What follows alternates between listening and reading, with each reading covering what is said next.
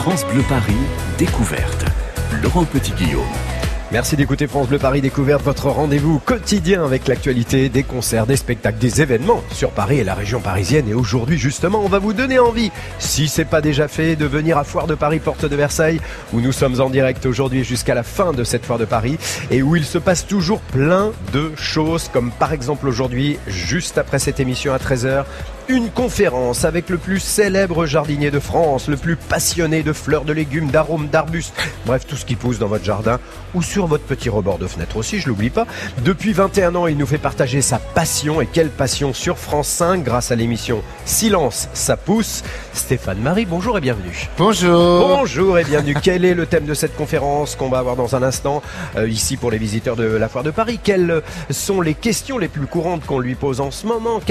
Qu'aborde ce nouveau livre magnifique, Tout le jardin et le potager, on en parlera. Et puis le hors-série également de l'ami des jardins, ça raconte quoi de notre société, cette passion des jardins?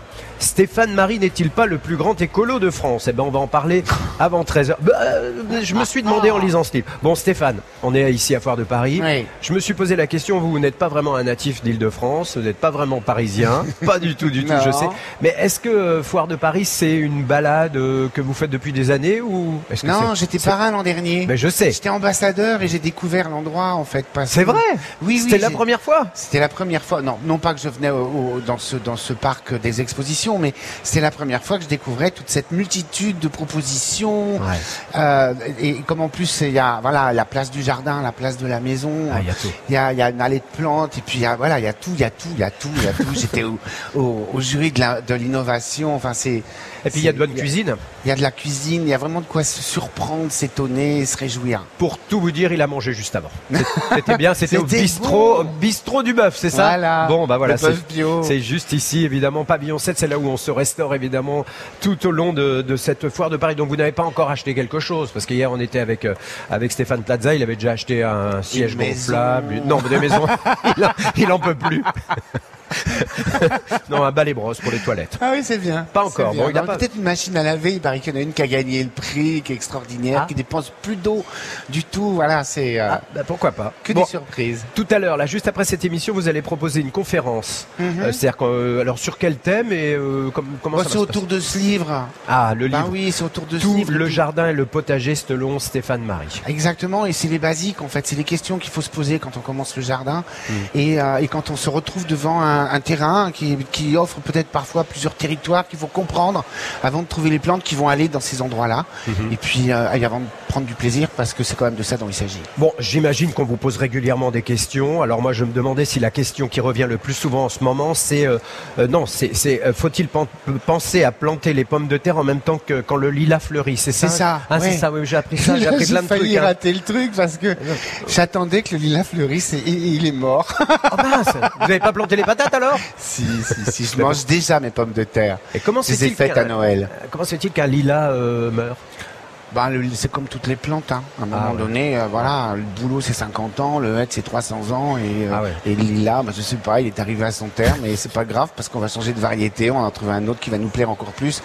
Et c'est non, c'est amusant parce que le lilas c'est mon un de mes repères dans la dans le printemps parce que c'est euh, c'est plus ou moins tôt, c'est autour du 20 avril. Mhm. Mais là cette année c'est un tout petit peu plus tard alors qu'on disait on dit ah là le printemps il en avance, il en avance, Eh ben Et non. alors? Ah, pas du tout? Eh bien, ben, en fait, c'est des choses un peu, ça, il il a fait froid, il y a eu Ouais. Des matins très froids, tout ça, c'est reposé, a attendu, la nature, elle est maligne. Il y a un truc que j'entends souvent, moi je suis pas du tout jardinier, mais j'entends souvent ça. euh, faut attendre la, la- que les seins de glace soient passés pour faire quoi que ce soit dans le jardin ou dans une petite plantation euh, en extérieur. C'est n'a non, mais à c'est oui, ça. non, mais il faut pas faire n'importe quoi. C'est-à-dire que si je veux planter des tomates qui viennent de l'autre, de d'Amérique latine, Mm. ou des haricots euh, qui viennent d'Amérique latine, et c'est sûr, vaut mieux que j'attende qu'ils ne gèlent plus, parce Bah que oui. ce sont des plantes exotiques. Habitué. Par contre, si euh, je veux planter des petits pois qui lèvent à 6 degrés, euh, ils vont pas geler. Et les fraises, Les fraises, bon, c'est le moment c'est le moment de les manger. Ah, Silence, ça pousse. Alors moi je trouve que c'est très compliqué cette émission sur France 5 parce que j'ai l'impression de l'avoir tous les jours à n'importe quel moment de la journée. La première diff, c'est quand la première diffusion de La- Silence, ça pousse. La première diffusion, c'est le vendredi à À 22h20. D'accord. 20, 20, 25. Ouais, ouais. La deuxième diffusion, je l'aime bien celle-là parce que c'est celle c'est celle juste avant les zouzous. Donc, ah oui, c'est bah vrai. oui, donc les enfants, ils sont là Ah oui, aussi. c'est vrai, c'est vrai, Et, c'est euh, vrai. Donc ça, c'est le, le, le samedi matin à 10h10. Ouais, ça, je Et puis, il y a le dimanche matin. Alors là, on fait, euh, c'est génial. Il y a plein de monde. Mm. Il est, c'est 8h moins le quart. Et c'est complètement fou, ça peut aller jusqu'à 1 million de téléspectateurs et ça fait 21 ans que ça dure. Ouais, ça fera 21 ans au mois d'octobre. Bon, d'accord. J'ai déjà tellement de rides. À l'émission, je vous rassure. Silence ça pousse réunit régulièrement beaucoup beaucoup de téléspectateurs, je l'ai dit depuis 1998. Pourtant, euh, Stéphane Marie, bah, euh, ça n'a pas été très simple finalement, je crois, de convaincre une chaîne de télévision. On vous raconte toute l'histoire de cette émission et puis euh, ce très beau livre, la réalisation de ce très beau livre, Tout le jardin et le potager selon Stéphane Marie. La suite dans 3 minutes. France Bleu Paris.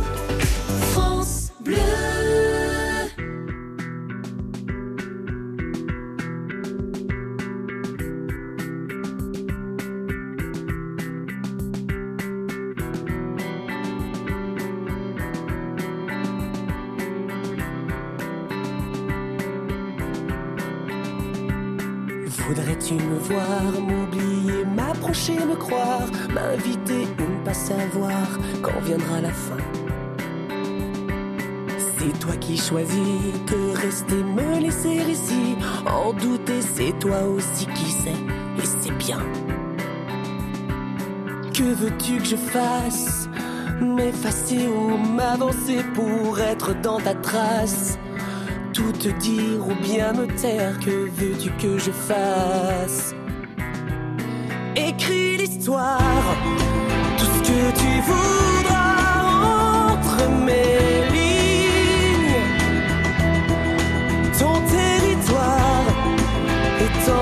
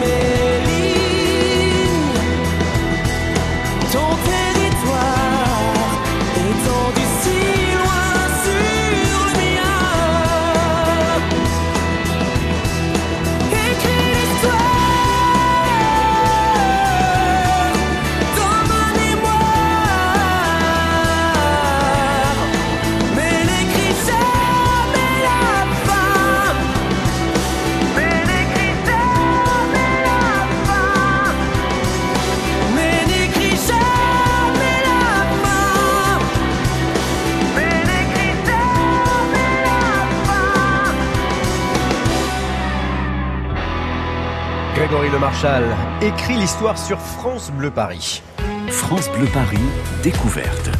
Il préconise de rêver son jardin avant de se lancer dans les différentes étapes qui vont transformer votre petit coin de terre en, paradis pour fleurs euh, et pourquoi pas légumes également. Il est chaque semaine sur France 5 le plus sympa des jardiniers catholiques. Stéphane Marie de Silence ça pousse est notre invité aujourd'hui sur France Bleu Paris en direct de la foire de Paris à 13h. Il animera, je le rappelle, une conférence euh, sur euh, ce livre qui vient de sortir, Tout le jardin et le potager selon Stéphane Marie. C'est aux éditions. Alors c'est tellement lourd ce livre, il est magnifique. Ah. Quel beau cadeau, il est lourd. EPA France 5. Bon bah comme ça on EPA est aussi- France jamais 5. aussi bien servi que par sa maison. Absolument.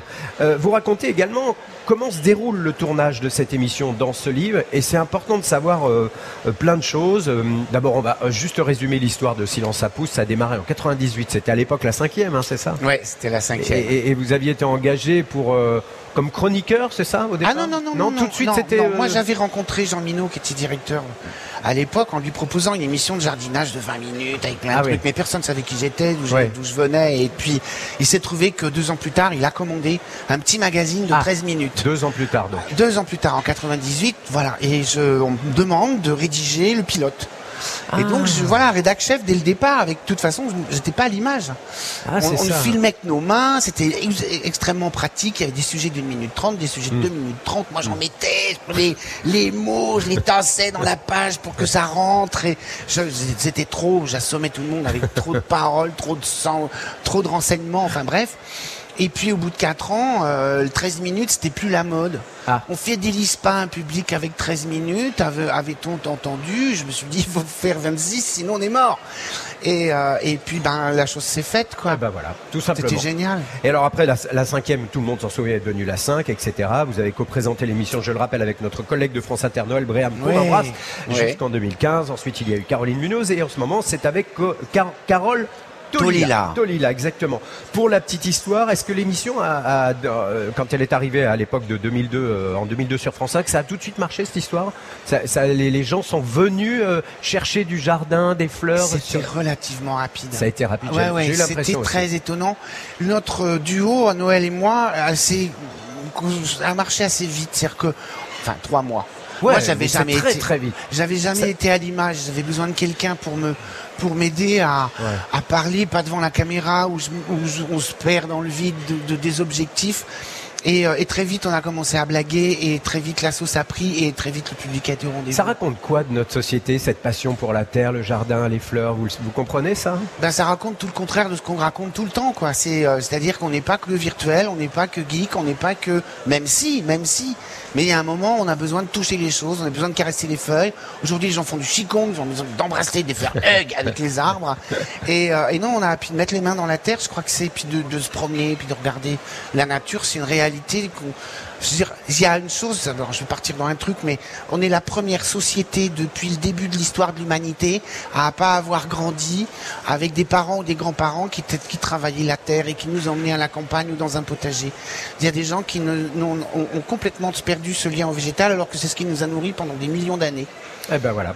Euh, faut dire que grâce à ce livre, j'ai appris également que finalement toutes ces belles photos qu'il y a dans ce livre et, et toutes les belles images que l'on voit dans Silence ça pousse, c'est chez vous. C'est un domaine qui s'appelle la Maubrairie à Saint-Pierre d'Artéglise. Alors c'est un petit patelin, hein, il y a 130 habitants, mais une petite chapelle très jolie, très, très jolie petite chapelle. hein, mais c'est loin de tout, de tout, de tout.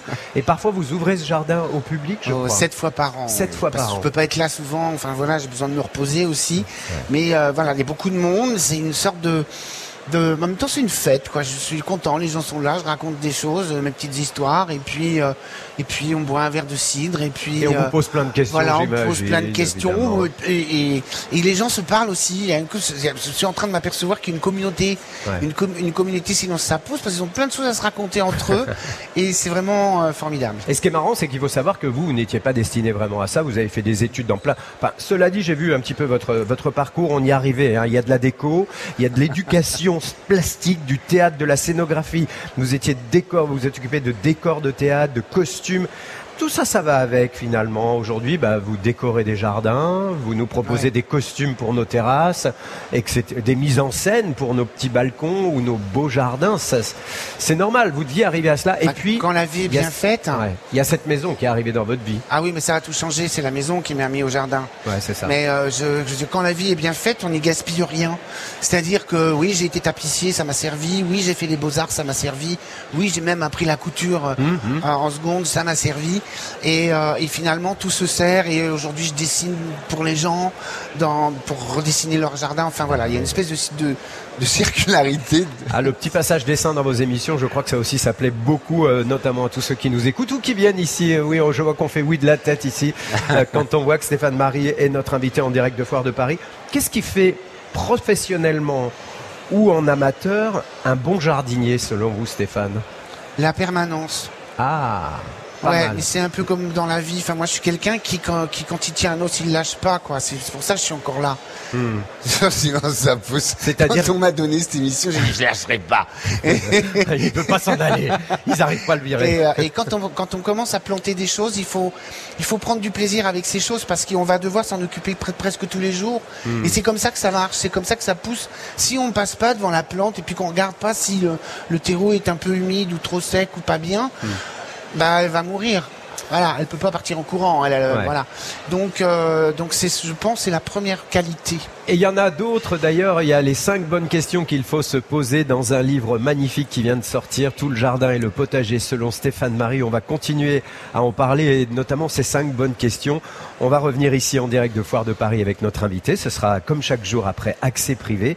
Alors aujourd'hui, notre reporter, elle nous fait chaque jour découvrir un, un lieu inédit et très original. Finalement, ça a un rapport avec le jardin puisque on va s'intéresser à l'eau et notamment d'où vient euh, l'eau euh, à Paris? On va remonter à la source de l'eau de Paris à découvrir juste après ça.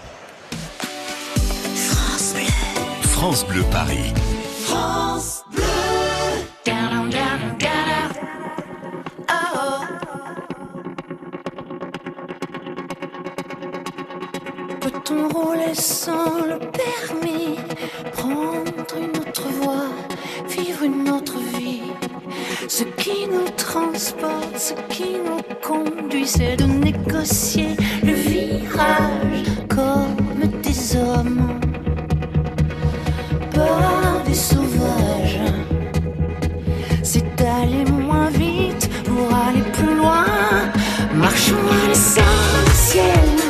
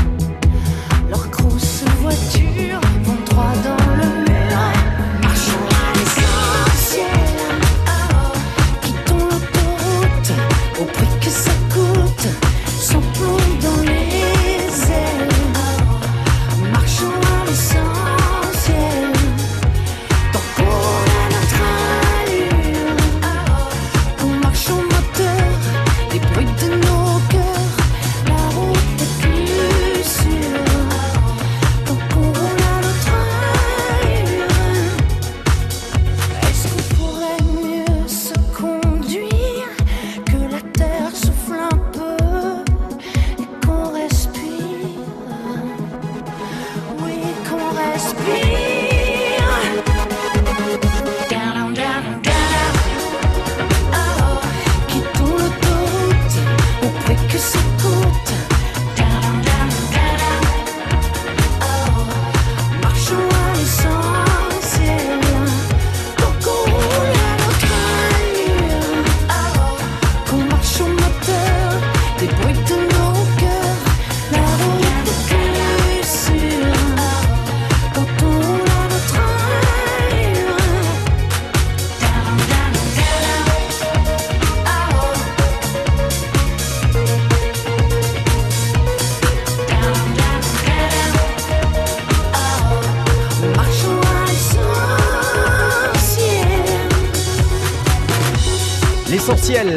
Zazie, midi 28 sur France Bleu Paris. 12h-13h, France Bleu découverte. Vous ne verrez plus Paris comme avant. France Bleu. Avec l'application France Bleu, appelez votre France Bleu en un seul clic. Pour téléphoner et participer en direct aux émissions et aux jeux, France Bleu, bonjour. un seul bouton et vous êtes en ligne. Plus simple, plus interactive, plus proche de vous. L'application France Bleu. Disponible sur App Store et Android. France Bleu Paris.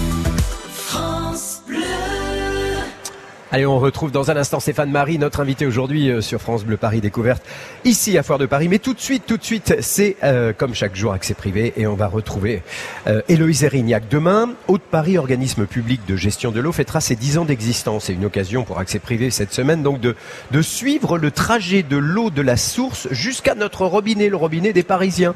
Alors commençons donc euh, aujourd'hui à la source de Villeron au cœur de la forêt, à une vingtaine de kilomètres de Fontainebleau.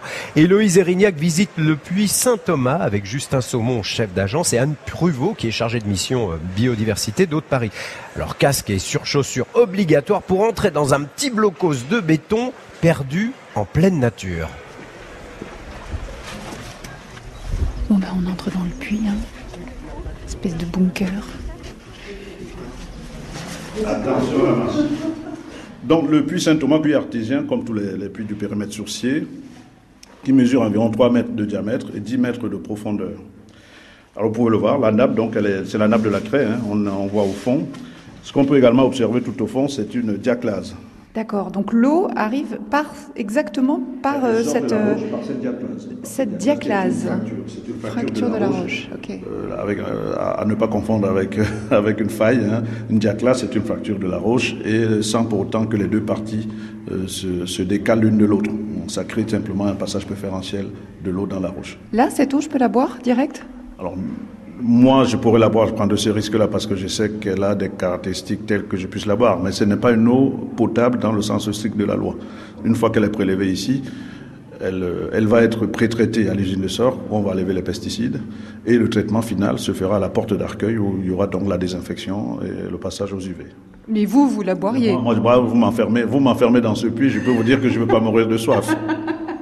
je ne veux pas mourir de soif, c'est pas comme une eau chargée ou voilà, donc je, je la consommerai sans, sans, sans aucun doute. Alors, l'eau qui est captée ici, donc va s'introduire dans ce canal. Vous allez comprendre. C'est pas pourquoi- vous, allez, vous comprenez pourquoi on met les casques. Donc quand même, c'est.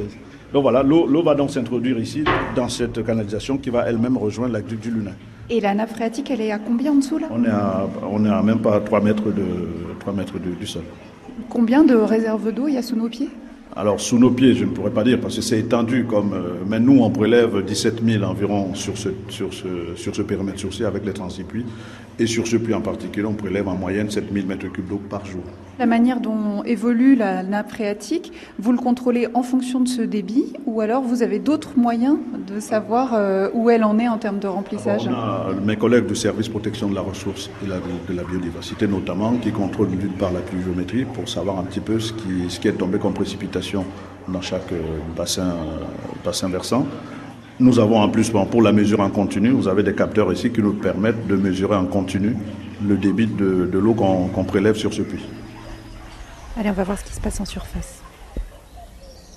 Ici, en fait, euh, on a 32 hectares de périmètre de protection immédiate, donc euh, qui euh, appartiennent à la ville de Paris pour protéger les sources depuis donc 1901. Et donc, ça a constitué naturellement des zones refuges pour la faune et la flore, puisqu'il n'y a pas d'autre activité que la production d'eau potable. On a plein de milieux naturels différents, des prairies plus ou moins sèches, les berges des cours d'eau, donc avec des milieux aquatiques vraiment intéressants, des boisements en gestion conservatoire. Donc, notre rôle ici, ça va être de protéger ces milieux, de les valoriser. Ce sont des zones qui sont accessibles aux, aux promeneurs ou pas du tout? Pas du tout, puisque la réglementation pour la protection des captages d'eau potable fait qu'on est vraiment sur un site clos euh, pour la protection de la ressource, mais ce qui fait aussi qu'on a une zone refuge pour la faune et la flore. Et en parallèle, Haute Paris accompagne les agriculteurs de la région vers une agriculture évidemment se passant autant que possible de produits chimiques sur le territoire euh, du sud Seine-et-Marne et euh, en surface en agriculture biologique euh, pour qu'il y ait une augmentation évidemment de ces produits bio comme on dit. Bonne nouvelle pour tout le monde et pour l'eau que nous buvons. Alors demain, on va suivre le parcours de l'eau de Paris avec Héloïse.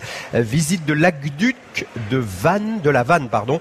Et d'ici là, rendez-vous sur la page d'accès privé francebleuparis.fr. France Bleu Paris, découverte. Laurent Petit-Guillaume. Si vous nous rejoignez, c'est France Bleu Paris découverte toujours en direct de Foire de Paris, porte de Versailles bien sûr. Euh, notre invité aujourd'hui, celui, c'est celui qui fréquente toute l'année sur France 5, clématite, rose, glycine, pivoine, bégonia, dahlia, jacinthe, et ce ne sont pas euh, des co-présentatrices, hein. ce sont les stars entre autres de Silence ça pousse. Stéphane Marie est avec nous euh, jusqu'à 13h et ensuite il donnera une conférence ici. Elle, euh, vous pouvez lui, lui poser des questions si vous êtes visiteur de Foire de Paris et notamment des questions sur ce nouveau livre Tout le jardin et le potager selon Stéphane Marie. C'est vrai que tout à l'heure, et là on en parlait, de, de, euh, de- de- des produits chimiques qu'on utilise parfois dans les sols aujourd'hui. C'est vrai que quand on regarde votre émission, vous faites souvent attention à cela. Vous parlez évidemment de la biodiversité, vous parlez des produits aujourd'hui euh, qui n'offensent pas nos sols. Euh, donc c'est pour ça que je disais que vous êtes finalement le premier euh, écolo de, Les- de la télé. Il faut, faut faire attention à ça. Et surtout qu'aujourd'hui, on a tous les produits nécessaires. Pour a- éviter de non, polluer Il y a le vraiment une manière de réinventer. Ah oui, non, mais de toute façon, on est allé extrêmement loin dans les années 70. On a utilisé des produits qui tuaient tout le monde, des vers de terre, tout le monde, tout le monde. Ce qu'on ce qu'on utilise aujourd'hui en agriculture est beaucoup plus réglementé. Ça n'empêche pas qu'il y a des choses dont moi je ne voudrais même pas parler et que je ne voudrais surtout pas chez moi. Euh, quand on a commencé Silence ça pousse, au début, je présentais ce que moi je préconisais et aussi ce qui existait sur le marché, donc des produits, des insecticides, des choses que- qui ne se trouvent plus sur le marché pour les particuliers. Je dis bien pour les Pour les particuliers, depuis le 1er janvier. Et, euh, et je me suis euh, et, et depuis 18 ans, en fait, je je ne veux parler que de ces méthodes douces parce que ça n'a aucun sens que de se mettre à cultiver des légumes, par exemple, Ouais. Euh, pour manger la même chose que ce qu'on va pas acheter, ce qu'on va voilà trouver dans le rayon. Le Ouais. Alors que si on le fait pousser soi-même, il y a du goût et en plus c'est sain. ben, c'est frais Ouais, quand on le frais, cueille et c'est sain si on fait attention de respecter les choses. Oui. Bon alors on vous pose, j'imagine, dès que vous sortez dans la rue, puis là je le vois bien ici, les, les- les personnes qui viennent nous rendre visite euh, au loft, au studio France Bleu Paris, de, de faire de, de- de Foire de Paris, on vous pose toujours plein de questions. Alors évidemment, ma mère m'a demandé de vous poser une question. alors elle m'a demandé euh, quand, elle, quand, quand doit-elle tailler ses clématites? Ah, ça dépend desquelles. Eh ben, la réponse va être longue. hein. Ah bah non, alors non, non. non, non. Euh, en gros, gros, en gros, celles qui fleurissent avant le 15 mai, Oui. euh, au, au mois de, euh, après la floraison. Celles qui fleurissent après le 15 mai, après la floraison. Oui. Celles qui fleurissent, non, celles qui fleurissent avant le 15 mai, après la floraison. Raison. Celles qui fleurissent après le 15 mai, en mars. Très bien, c'est noté. Stop. Elle a entendu. Je ferai pas plus. J'ai adoré ce livre, dans le jardin, euh, tout le jardin et le potager selon Stéphane Marie, parce que tout d'abord, il y a de très belles photos. Ah Euh, oui. Tout d'abord, il y a toutes les saisons, tout ce qu'on doit faire à travers des saisons. Il y a les bonnes questions qu'on doit se poser. Euh, Vous, y par- vous en parliez tout à l'heure, le temps. Euh, pour se consacrer notamment à nos petites euh, fleurs, à nos petits pots de fleurs, mais aussi à nos jardins, c'est important. Le temps dont on dispose, c'est essentiel. Oui. Et puis, et puis euh, la planète, qui est-elle? Ça, c'est une question que vous dites qu'il faut se po- poser, c'est-à-dire? C'est-à-dire que ce qui est impressionnant sur cette planète, c'est que euh, 96% des, sur- des surfaces im- immergées, Mhm. qui sont des terres, Ouais. sont recouvertes par des plantes, des Ouais. plantes qui sont très différentes les unes des autres, des plantes qui se sont adaptées euh, à, à ces régions du monde. Il y a des, des petites choses toutes petites dans, sous la glace Ouais. au pôle Nord et il y a des choses extraordinaires à l'équateur, ce sont pas les mêmes. Hmm. Pas du tout. C'est des stratégies de, de développement qu'ont mis, mis les plantes en place pendant des milliers d'années. Et, et je trouve que ça, ça c'est, complètement fascinant. Et quand on a pris conscience de ça, on regarde plus les plantes de la même manière Hmm. et on va pas les installer de la même façon. Il faut bien évidemment euh, regarder le sol, le sol qu'on va utiliser pour euh, bah, transformer nos petits coins de terre en paradis, euh, enfin un visuel en tout cas. Il faut regarder le type de terre qui est à disposition et puis la luminosité, ça semble logique. Enfin, Bien sûr. Évidemment, faut y penser. Il y a une chose très belle dans ce livre, c'est que vous vous intéressez au nom des fleurs. Parce qu'à un moment donné, les fleurs ont changé de nom. Au départ, c'était tout en latin, avec des choses très compliquées, comme par exemple, enfin très compliquées. L'hydrangea, c'est devenu l'hortensia. C'est ça. Non, mais oui, Ah, mais non. mais moi justement, je suis pas pour ça. Je Mais suis je sais, contre vous ça. êtes contre ça, ça. m'énerve. Ouais, je sais. C'est-à-dire qu'hydrangea euh, macrophylla, c'est l'hortensia de son petit Ouais. nom. Mais l'hydrangea paniculata qu'on plante partout maintenant, qui a d'énormes fleurs, c'est pas un hortensia. C'est un hydrangea, voilà. Et vous, vous préférez les appeler comme ça, leur Bah nom oui, d'origine sinon, sinon, je m'y perds. Ah oui, c'est vrai. Mais pourquoi c'est devenu d'ailleurs comme ça? Qu'est-ce qui s'est passé? Pourquoi est-ce qu'on s'est dit non, euh, les noms en latin c'est trop compliqué, euh, on, on- on va transformer ça en dire- noms jolis Je pourrais être terrible, mais je crois que parfois ça nous arrange bien que les gens soient bêtes. et c'est plus facile de leur vendre n'importe quoi. Mais c'est non, mais c'est et, et ça c'est c'est beaucoup plus comment dire. C'est euh, voilà. Bon, d'accord. Voilà. Eh ben très bien, j'ai compris. Mais écoutez, franchement, euh, ce livre est très complet, raconte des histoires formidables sur ces tellement jolies plantes, ces jolis fruits aussi, et puis euh, sur les terres qu'on utilise et les endroits où tout pousse, parce que j'ai bien l'impression que quand on veut, tout pousse partout. Ben, un, un sol, ça se travaille, ça s'amende, ça s'améliore. Et euh, la permaculture, elle raconte ça aussi. Elle dit, elle dit euh, regarde ce qui pousse dans le terrain, euh, constate les, les richesses et les carences. Et euh, moi, le potager, quand je l'ai, quand je l'ai, j'ai commencé le potager il y a 20 ans. Ouais. Ce petit carré de potager, le premier, la terre, c'était de l'argile, c'était juste impossible à travailler. Elle se réchauffait pas avant le 20 mai. À force de rajouter, de faire des carottes dans du sable, dans des terrines en sable, de rajouter de l'humus, du compost tout le temps, un peu de fumure mais pas trop, tous les ans, tous les ans, tous les ans, la terre elle est jolie, c'est presque un limon de la Loire. Quoi. Et donc voilà, le, potager c'est le territoire absolu où on devrait pouvoir faire tout pousser, où il y a beaucoup de lumière surtout. Oui, la, lumière c'est important. Vous le rappelez, vous le rappelez bien sûr. Les conseils de Stéphane Marie, c'est aussi dans le hors-série du magazine L'Ami des Jardins, intitulé Silence ça pousse, version printemps-été 2019, bien sûr. Il y a les gestes essentiels, la recette du potager, euh, la plante vedette, le bulbe de l'été, des conseils de saison pour les six mois à venir, et des recettes également. Eh ben, Puisqu'on parle de recettes, comme vous êtes comme tout le monde un peu gourmand, on va parler cuisine dans un instant parce que ici, sur Foire de Paris, nous avons des chefs et on passe à table juste après ça. France Bleu Paris.